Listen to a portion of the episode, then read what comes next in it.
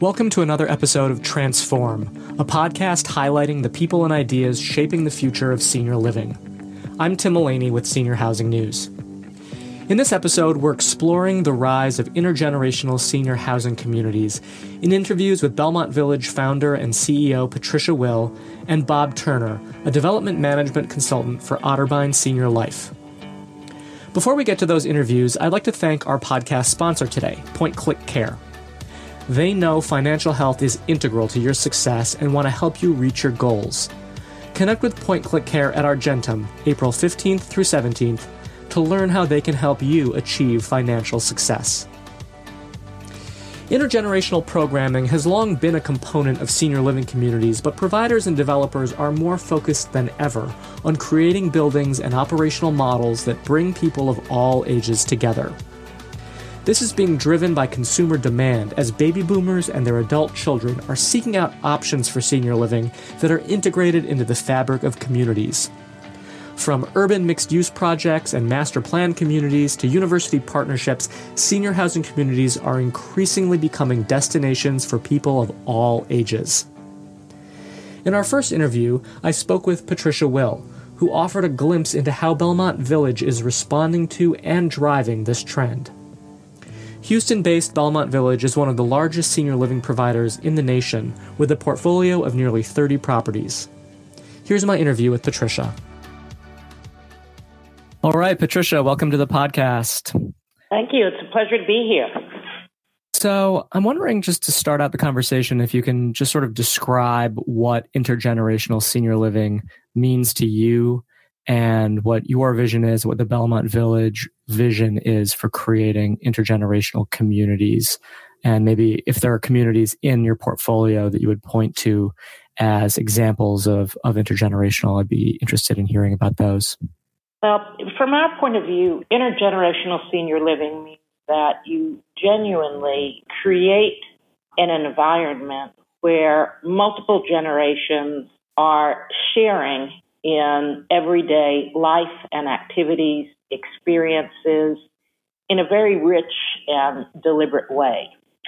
Uh, for us, the most pointed examples of this come from the communities that we've built in affiliation with major universities, where you have the opportunity to engage uh, undergraduate students and graduate students in the fiber of, as well as professors, in the fiber of everyday life at the community. Great. And, uh, you know, I think that that gets at the fact that intergenerational kind of dovetails with a lot of trends we're seeing in senior living operations and development, whether it's university partnerships, kind of mixed use developments where communities are being built in urban centers around schools and around multifamily housing, et cetera. And I think some of these trends we've seen pick up in recent years, and some of them seem to have been around for a while. So I guess one reason I really wanted to talk to you about this topic is because you've been kind of around since the, you know, pioneering days of senior living, kind of creating modern day senior living with the earliest Belmont villages. So I'm wondering if you can talk about kind of then versus now and the extent to which intergenerational really is kind of a hot new concept versus do you think it's always been in the DNA of private pay, independent living, and assisted living?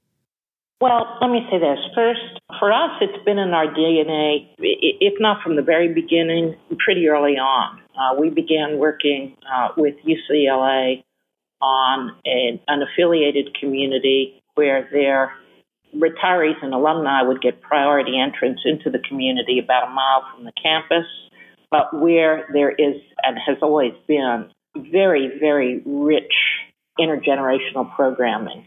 They actually got the idea for that and selected us to do it back in the early to mid 2000s. It takes a long time to do things, so we actually didn't break ground until 2007 and opened the building in 2009. But we would need an hour uh, for the podcast for me to be able to describe uh, during the ensuing 10 years the uh, daily engagement of uh, everyone from ELA fraternities and sororities, their a cappella groups, their Herb Alpert School of Music, various internships, that uh, we run at the community with their psychobiology and gerontology uh, departments, the American Language, UCLA American Language Center, their international students participate in a variety of activities at our community. The UCLA women's basketball team visits Westwood, the UCLA Westwood community, and hosts Q&A with residents. We currently have a program that I really love that started a number of years ago. One of the deans got the idea to do this, where you match 12 strangers who live in our community with UCLA students. So it's a UCLA emeriti and uh, or alumni and a UCLA student. And they're paired to, during the course of a year for periodic dinners and engaging conversation. So you know that that's a, a small uh, feel and a flavor. Both of those groups, that is to say, the students and the residents, also engage uh, with one of the best preschools in West LA, which is at the church that is right next door to us. We have among our residents award-winning book author, children's book authors. So both of those groups also engage with the preschool in a very meaningful way.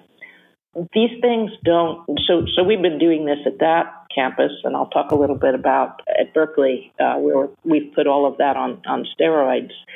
But i think these things don't happen by accident. There really has to be almost what i would say joint governance and planning uh, where the residents themselves are very engaged and involved because they know what can be tapped at a university and what they want the student groups are very engaged, and hopefully um, a retiree based university alumni and emeriti association gets involved. With that, you can uh, really count on the fact that the level both of stimulation but also of understanding. Um, I think it's terrific for younger people who are embarking on their careers to recognize and engage with the wisdom and wit of our oldest generation. And that happens every day at these communities. Right. So I think that that sort of is a nice description of a lot of the kind of uh, benefits can come from intergenerational living. Get you get a sense of how much vibrancy it brings into the community. And I guess to the extent that we are hearing intergenerational living thrown around a lot, recently as, you know, I, I, think we're reporting on a lot of projects that are touting that they're intergenerational, maybe more than, than in the last few years. Wondering if you do think that there has been some kind of either greater recognition of these benefits within the senior living industry than in the past, or do you think that consumer expectations have started to change? We've heard that as the boomers come in, they might have different wants and expectations, or at least are more vocal about what they want from senior living than maybe previous generations. So, I'm wondering if you're seeing any of those things sort of coming to pass that might be driving the trend toward intergenerational. Actually, uh, interestingly enough, a lot of metaphors there, a lot of different things that we, we, we need to address. But what I would say is this First, uh, I think that the biggest impetus is coming from, in our case, universities themselves. That is to say, the recognition that their um, alumni and emeriti want and need something more out of seniors housing, something with a lot of intellectual stimulus and engagement than previously. That combined uh, with a generation of younger people who want purpose I think is causing this trend uh, to uh, develop. Uh, with respect to mixed use, slightly different issue, uh, we combined all of the above at a project that we completed on UC Berkeley land. About we completed it about a year and a half ago. Uh, again, very long in the making um, and, and complex to do, but it's a site that belonged to the university within a mile or so of campus that has uh, behind it a uh, school, uh, preschool um, that really is for university constituents, a ball field, and um, graduate student uh, housing. We together with a retail developer, uh, developed it mixed use. And again, uh, yeah, so it's it's ground zero with respect to its location and uh, the other generations that uh, live adjacent. But again, more importantly, we uh, planned this community with a very, very rich uh, group of emeriti and the retiree center at the university to take everything that we could think of and everything that we they could think of with respect to combining uh, programming for the two. So you've got both mixed use retail, restaurant, uh, senior housing building, all uh, together. Uh, you've got the intergenerational housing uh, with their graduate student housing. You've got the school for little kids. And then on top of all of that, you've got very, very rich programming that occurs both on campus for our residents, but also at our building. The, the number of programs that we engage in there uh, Cal Berkeley students do a reader's theater at the community where they visit the community to talk about a book and lead an activity and discussion. We have an art competition among the fine arts students, and the vernissage for the competition is at our community. And the judging panel, uh, I've had the privilege to be on, but it's largely uh, our residents and very engaged community that comes to see the vernissage, the uh, the art that the students create. We've got an after school university for science, technology, engineering, arts, and math that serves 5 to 12 year olds. And those kids come into our community and learn from our residents as well as Berkeley students. So I could again go on, but I think this sort of thing, the impetus for it is yes, coming from the seniors, not really, to be honest with you, yet the baby boom generation. Uh, we're a ways from uh, taking care of and housing that generation. But from the seniors themselves who want to continue to engage in a manner that they did when they were younger with uh, younger generations, specifically on campuses. With respect to the mixed use, um, invariably, uh, we have found that to the maximum extent possible, seniors want to be where the action is.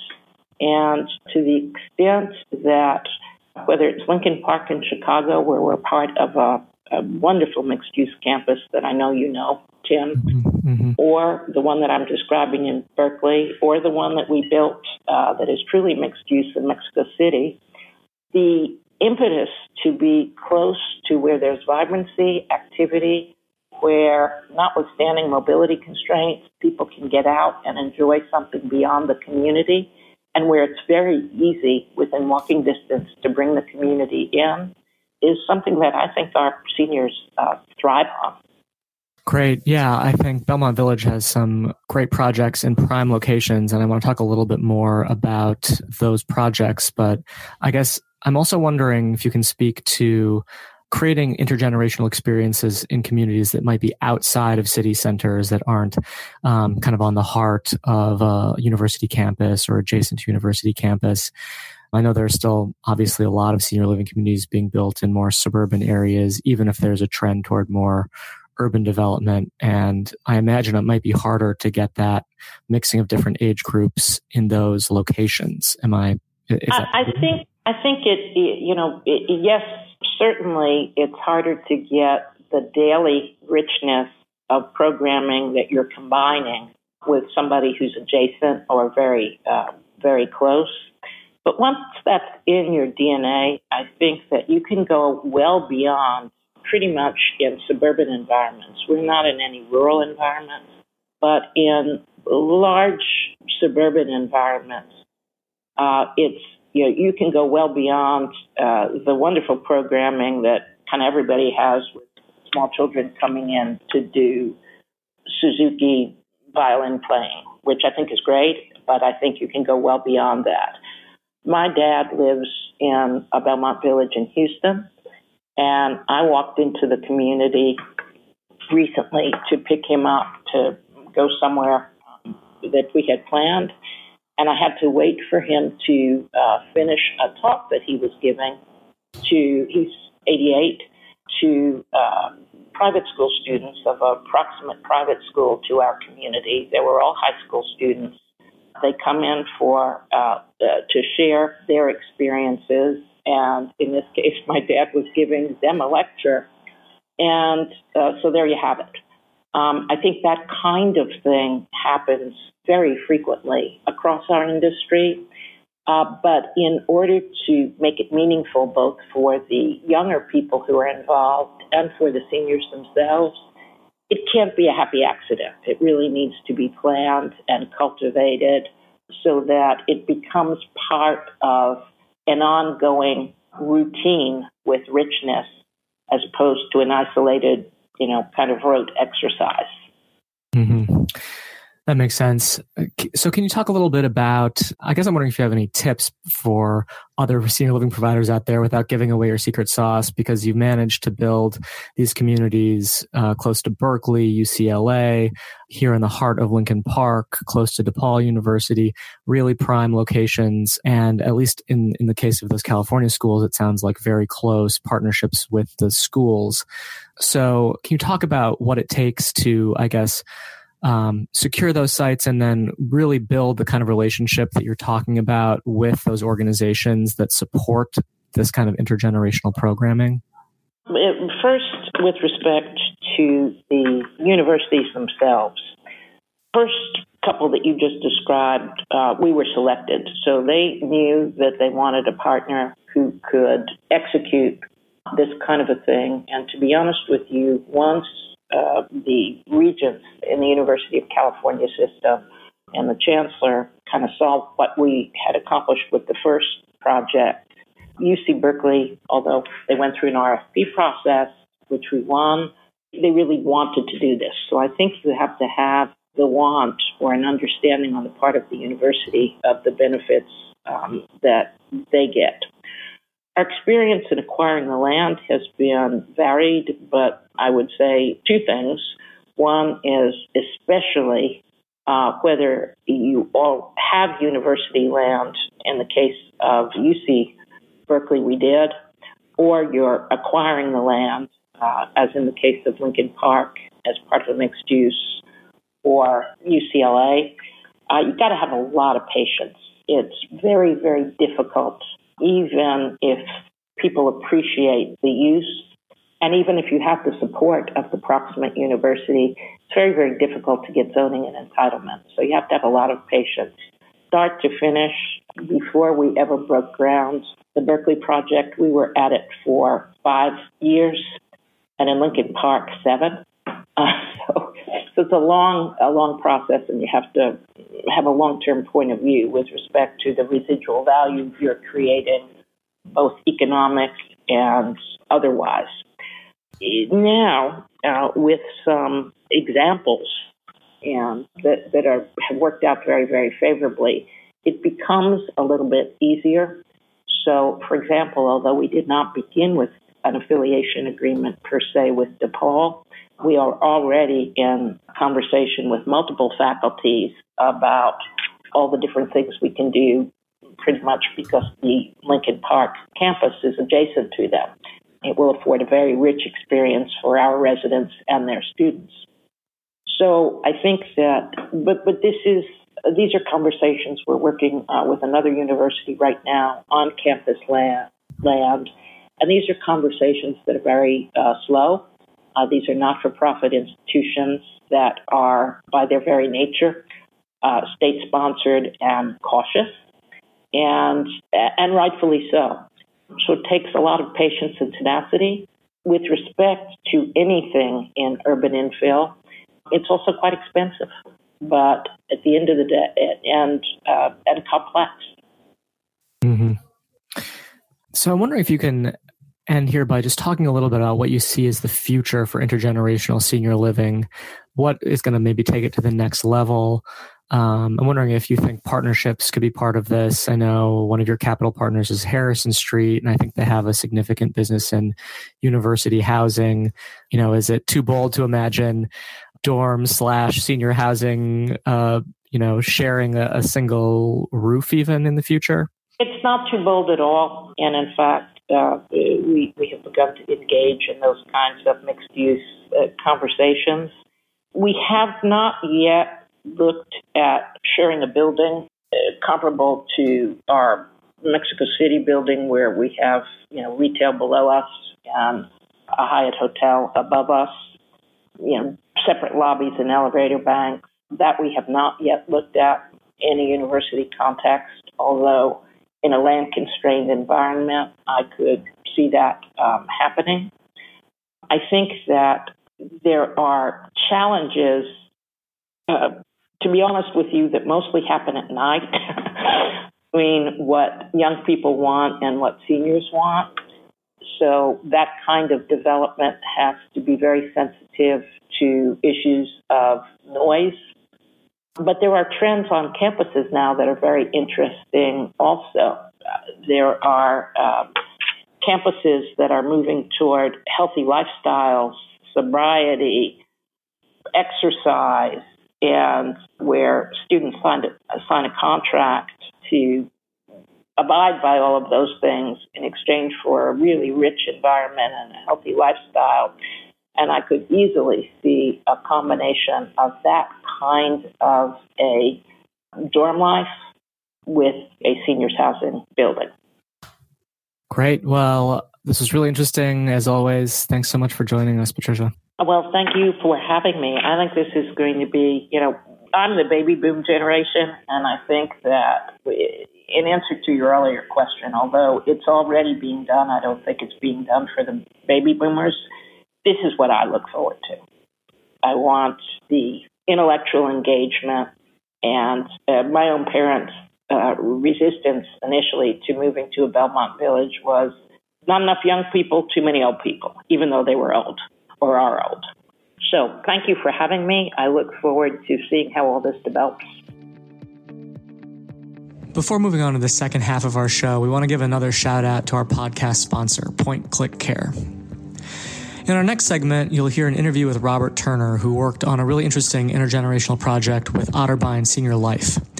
That interview was conducted by Jack Silverstein, who works on Senior Housing News' research and reports. And Jack recently wrote an in depth report on the rise of intergenerational living. So, Jack's joined me now. And, Jack, before we get to your interview with Robert, I just want to chat with you a bit about two things that I think are on the minds of all senior living providers these days occupancy and revenue. So I'm curious, based on your research, do you see intergenerational living helping providers boost occupancy? Yes, absolutely. Just from a, a, big picture perspective, one of the major drivers that we're seeing in the rise of intergenerational offerings in senior living is consumer demand. And on that basis, it is helping occupancy. There are a number of different ways that intergenerational living is being delivered. So it can be through programming. That's very common. Um, you know, you set up opportunities for your residents to work with nearby students of different ages. It can be done through the location of the community. So it's located near, you know, an all ages area or it's set in the middle of a city, urban senior living or mixed use. And it can also be in some cases where the community itself is intergenerational, where there's actual housing or units or neighborhoods for different age groups. And we're seeing a demand from consumers for these opportunities in whatever form they take. And in that respect, it's driving move ins, it's impacting length of stay, it's helping people feel good about their day to day lives and their interactions because there are a lot of seniors who don't want to be only with the people of their age. And these are the kinds of living opportunities and living arrangements that are helping them live the kind of life they want.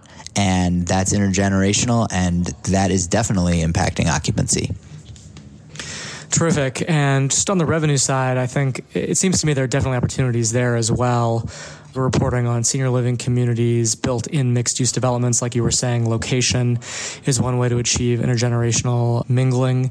And the street levels of these buildings are starting to open more to the public operating coffee shops, for example, that serve people on their way to work or who are in, in the area doing shopping. Uh, and the same goes for other amenities like gyms and salons, and all of that can bring in additional revenue.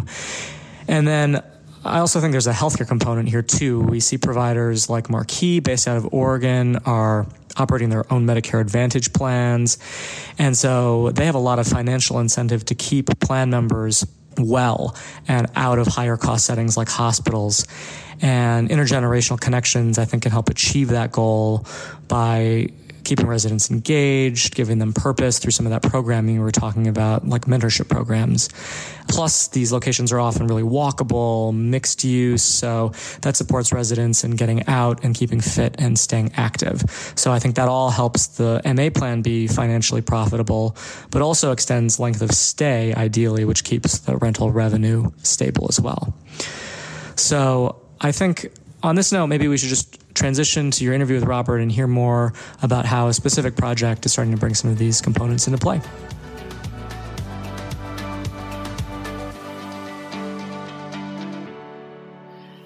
Jack Silverstein here for Senior Housing News's Transform podcast. We are talking intergenerational living arrangements and opportunities in senior living. And I am joined now by Bob Turner development management consultant for Union Village Development. Bob has a really interesting story. He worked on creating the Otterbein Senior Life wraparound model, the design for for this uh, 1,200 acres in Ohio, in Lebanon, Ohio, that is really going to transform the lives of uh, these senior living uh, residents.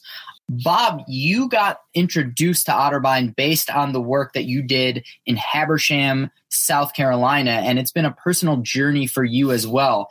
Why don't you tell me how this Habersham master plan came along, what exactly it is, and give uh, give listeners a sense of how this feeds into what you have now done with Otterbein, which is a uh, is a wraparound community, mixed, you know, mixed use, um, intergenerational community around an existing senior living community in Lebanon?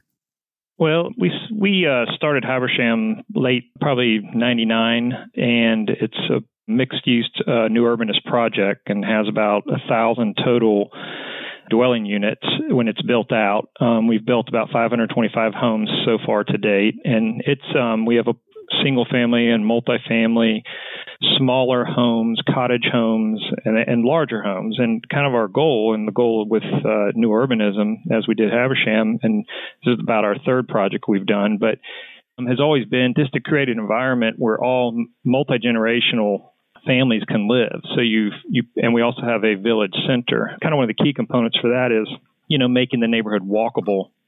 So from eight to eighty, kids that are eight years old could walk up and get ice cream and 80 years old can walk up and get ice cream. So the idea is, you know, as as uh, and you design for the the human scale and not necessarily for the car. So you make the roads safer and narrower and create sidewalks and so forth and so on. So you know, the goal has always been to just create the best neighborhood, and our goal has always been to hit every market available to us. Um, we didn't want to disaggregate one age group or one you know younger older type market. We just wanted to have everybody that could live together. Um, and in doing so what we realize is we, we've kind of had residents here who've been here a long time and really enjoy living here and that have asked about you know hey when i need a little extra care the next level of care what's going to happen then? So we have been you know in the last few years researching assisted living providers to try to team up with us and fill in one of our blocks or the property we bought some property next door to work on that. So we could we could provide even you know to the level of a little higher end care and and not just home health care but beyond that. So that that's kind of a goal to kind of hit that hit that level as well. Because so many people here that love living here and want to live here but they just need maybe or one spouse needs that extra extra level of care. So that's why we've been very interested in especially since obviously there's huge amounts of boomers that are entering ages of which in which they do need a little more care. So that's what we're looking at. Definitely. Now you mentioned the 8 to 80 principle. For listeners who are unfamiliar with new urbanism, what is the the easiest way to describe its principles and and, and what it is? Uh, new urbanist is basically really not and nothing new. It's an old model. Um, it's it's understanding the towns and villages throughout. I mean, United early towns and villages throughout the United States and even Europe, in which you know houses are built closer to the street houses have porches the houses are closer together everything is walkable. Ideally you know everything from groceries to dentists to hair salons to so you you restaurants gyms. So you create neighborhoods in which it not only is it safe to walk because the cars are the roads are choked down and narrowed down to reduce speed but it's also appealing to walk. So you walk in front of homes to get to where you're going and the idea is, you know, you can frankly live in one of these neighborhoods and not own a car. Now, you know, you have the cities that have, have always been doing that forever. And, but these are projects, a lot of them are um, infill in cities, but a lot of them are greenfield projects. So they're building these neighborhoods maybe out in the suburbs but they are built they're completely kind of self-contained as much as possible so the idea is you could live work play all in your uh, in, within your neighborhood yeah so otterbein senior life came to you because of the work that you did at Habersham. This is a 200 acre CCRC in Ohio, and the company owned for a long time 1,200 acres of land surrounding it. It, owned a bigger a parcel and slowly sold off pieces of those. It had purchased 4,500 acres in 1912, sold off pieces of those, and then owned today 14 40, 1,440 acres, only 200 of which was used for senior living. And they had these 1,200 acres around the community that they wanted to develop in some way that would be beneficial for the residents. You then had this experience with Habersham that kind of brought you into senior living, which I think is an interesting story because a lot of people seek out who are in senior living seek out to do it you didn't necessarily. So tell me when Otterbein came to you, what were they looking for and what did you think you would be able to deliver? Well, the chairman of the board of Otterbein at the time had a home. We're down in South Carolina, and he had a home down in this area, and had been had, was familiar with our project. And they've always had this land, and they've always wanted to do something with it. They just did not want to do the conventional, uh, what I would call suburban sprawl. They wanted to do something that is, um, you know, more of a legacy project, um, something that you know they're going to be proud of. They have the land, they have the time, and they really want to do it right. So they they saw what we did, and we linked up with uh, Tom Compton, who was chairman at the time, and he introduced us to the uh, board of Otterbein and, you know, we pitched the idea that, you know, we can develop a multi generational neighborhood around them that will also enhance what they're doing by building a, a village center across the street from the existing campus, but also, you know, provide their goal is to provide housing and improve the lives of elders. That's their mission. And understanding that some of our housing would even be housing that would help solve that mission because we would build houses that are smaller and one story and on smaller lots, less maintenance, and even condominiums and apartments that they can then, you know, use those, live in those homes while they're um, eventually and eventually maybe move across the street. So they saw this as a great advantage. So since then, we've gone through the planning process. We've got the zoning, and we are under construction with the first phase of the of the property, which includes a village center, which will be directly across the street from the Otterbein campus. And, so, go ahead. And this is this is ultimately going to be a forty to fifty year expansion, correct? Yes, it's a it's a long term project. We wanted to plan. They had this land. They wanted to plan for the future.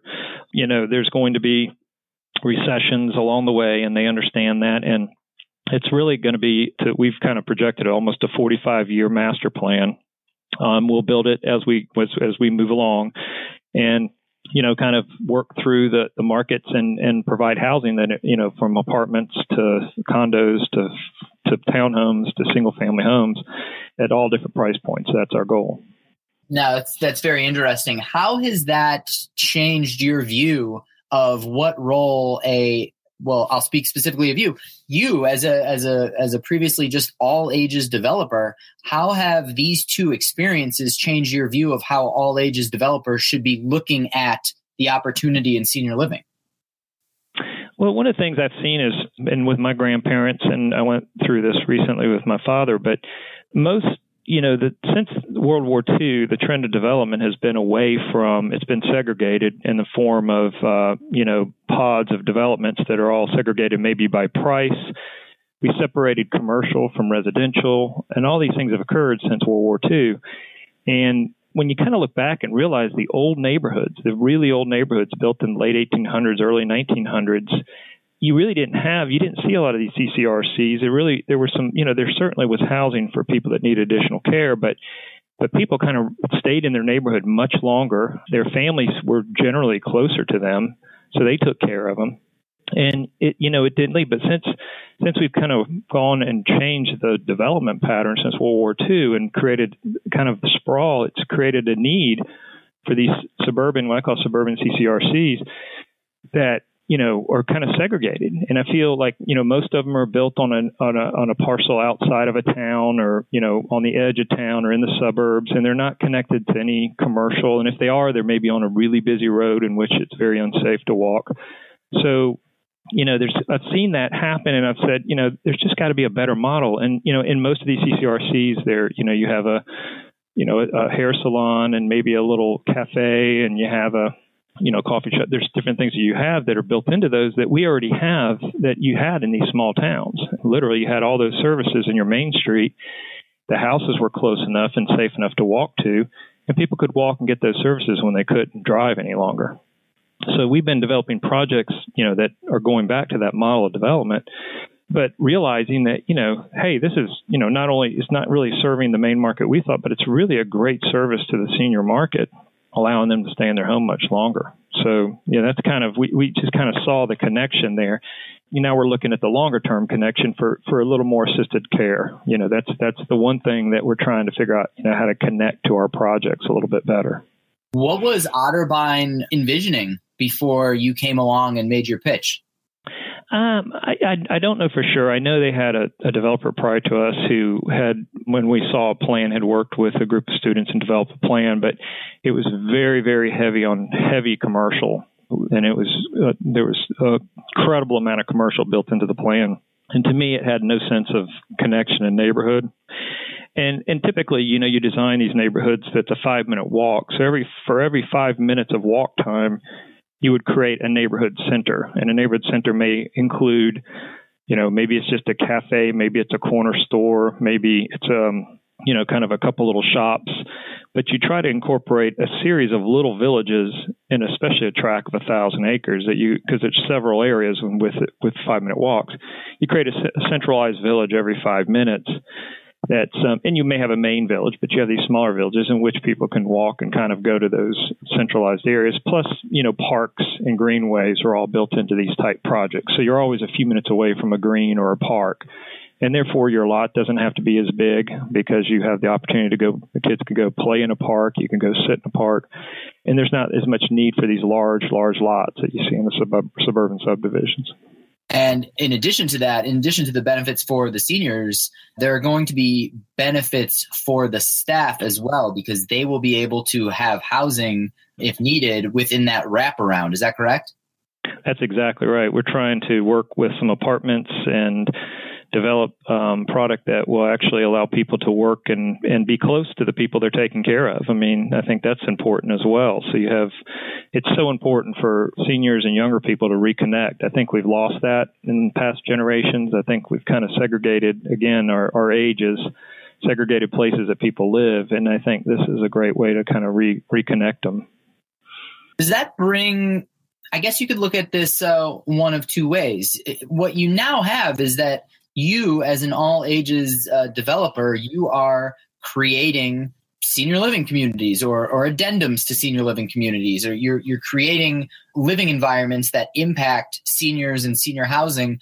And that means that you're either going to be seen as a competitor to a senior living operator and a senior living uh, developer or as a potential collaborator. How are you looking to manage those new relationships I would look at it as a collaborator, but we, we are not skilled in, in the nursing level and, and a lot of the understand that's not what we do as a development company. And, and there's people that do that much, much better than we do. What we'd like to do is you start looking at neighborhoods that are designed to include that component within instead of having a kind of a, a suburban island CCRC that's you know completely self-contained, surrounded by shopping or I mean busy roads or you know things in which it's very difficult to go beyond the parking lot.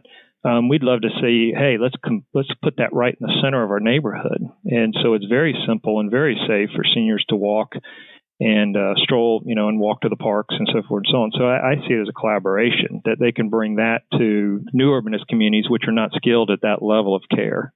And then, you know, what we also find is that we have people that live here that a spouse may need further care and, you know, one spouse wants to stay in the house and the other spouse, you know, needs to be maybe in nursing care. And you know, it, it's a big conflict because there's it's a typically a long drive to go from there to a place in which you can take care of your your spouse versus maybe being in the same neighborhood or 10 minute walk from 5 minute walk from where you live. So, I think that's a great advantage. Certainly. Is is this kind of senior centric, we'll call it, intergenerational development something you're now looking to do more of?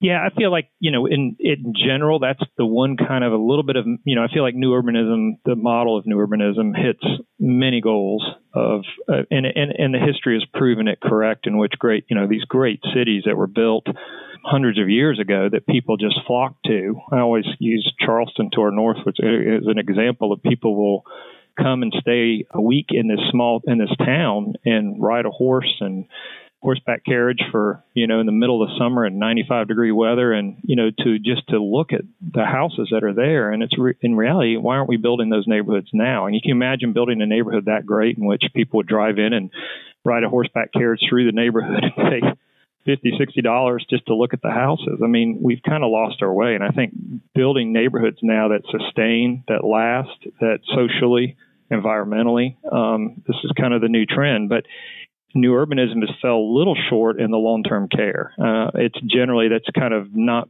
you know, as long as you're kind of somewhat mobile and can move, it serves a lot of those needs much longer than typical neighborhoods. But I think that you know the next level would be, you know, in some neighborhoods even with further care it would be very nice to have those mixed into. And a lot of a lot of new urbanist developers are looking in are doing that now, are looking for developers to team up with.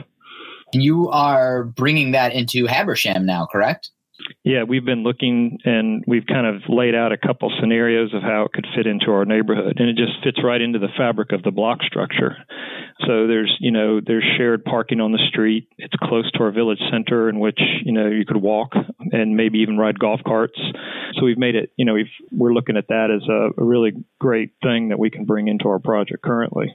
You know, it strikes me as very interesting because you didn't know that you were going to be making a, a senior living or, or, enhancing a senior living community. Otterbein didn't necessarily know that its residents were going to have their lives enhanced by new urbanism design and principles. Now that you've seen how the pieces fit together, what do you think senior living communities miss by not knowing about new urbanism and not considering that as they move forward with a new piece of development or you know repositioning of a product things like that. Well again i think it goes back to a little bit of age segregation. I mean they're designing their projects to meet a certain target market um, specifically a defined market. And you know, in, le- in, learning through this last recession, the Great Recession, I mean, what what you kind of realize is you've got to be appealing to all markets, and you've got to be able to make adjustments. And I think what they're missing, you know, at some level, is the idea that you know intermingling younger people with these facilities and you know being able to have that interaction with younger families. And I think you know people feel younger when they're around younger people, and so I feel like that's something that we can provide in these neighborhoods and then they can provide the care that we need for the, the you know the older age population. I think it can work really well together. We, uh, you and I first spoke for our uh, senior housing news report on intergenerational opportunities. And I identified embracing the tenets of new urbanism as one of six trends that are changing the face of intergenerational senior living. The other the other ones that we uh, that we identified is the way that intergenerational developments can be almost like the new mixed use, lifelong aging in place, the power of affinity groups, building partnerships, even with competitors, that touches on your experience. And then urban senior living in reverse, which is what you were talking about with Otterbein. Ordinarily, you have an urban center and then you put the senior living community in the middle of it. What you all did was the opposite. You had the senior living community, you're building the urban experience, eh, you know, and the community experience around that. You had a chance to take a look at our report and take a look at the trends. What stood out to you in this report? Anything that really surprised you? Anything that made you change the way you saw a particular topic? Not really. I mean, I feel like you, you hit a lot of the, the different things that are happening. I think, you know, that going into the level of, you know, fine grain like co housing, specifically housing design, designing houses, you know, you, you basically design the house, the block, the neighborhood, the town, you know, in kind of that order. So being able to design housing, one of the things we, we had to actually push and fight for here in Habersham was the um, garage apartment, you know, and it wasn't something that was typically in the zoning codes or at, at, any time. It's now become kind of popular and it's it's being written into a lot of zoning codes. But just the idea of having that housing, so you know, we have several residences that have built, you know, on slab on grade kind of garage apart or little apartments with a garage on the side, maybe to have you know their parents come and stay there when they need to. So the idea of even the housing design is becoming more and more as more families are staying together, less empty nesters aren't leaving the nest, staying at home much longer, and then the senior senior population. So I thought that was really intriguing. Some of the different design techniques that people are doing on that as well. Yeah. But no, I thought I think that you know you hit a lot of the good points and what we need to be thinking about in the future for for this for all kinds of housing really because things are changing quite a bit. You've got this millennial market that's now surpassed the boomer market, and you know their their their needs are quite different than you know the market was before them or after you know before them. So we got to be thinking that way. It definitely seemed to me that one of the big trends in intergen is tied into a broader trend in senior living, which is just this merging of property types, purposes, you know, strategic partnerships and, and, and collaborations that bring different kinds of services together, that integrate different kinds of services. And that seems right in line with intergenerational, this idea that there are benefits for seniors to be with younger people and vice versa, and that people should be considering that as they build. Absolutely. Yes. Yeah.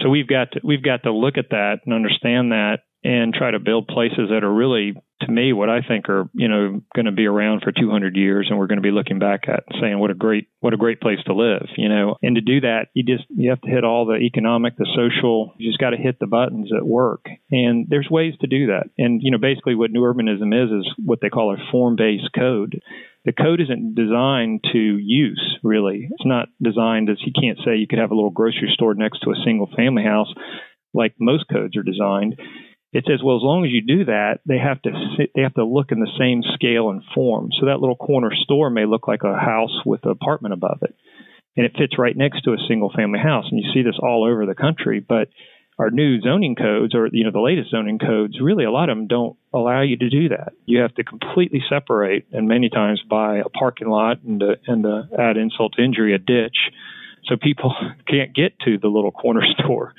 And so you know, I think what's happening across the country now, this form based code is starting to apply and being approved, and it's making it easier to do these kinds of projects. And that would allow senior care facilities to be very closely knitted into the neighborhood of single family and multifamily homes.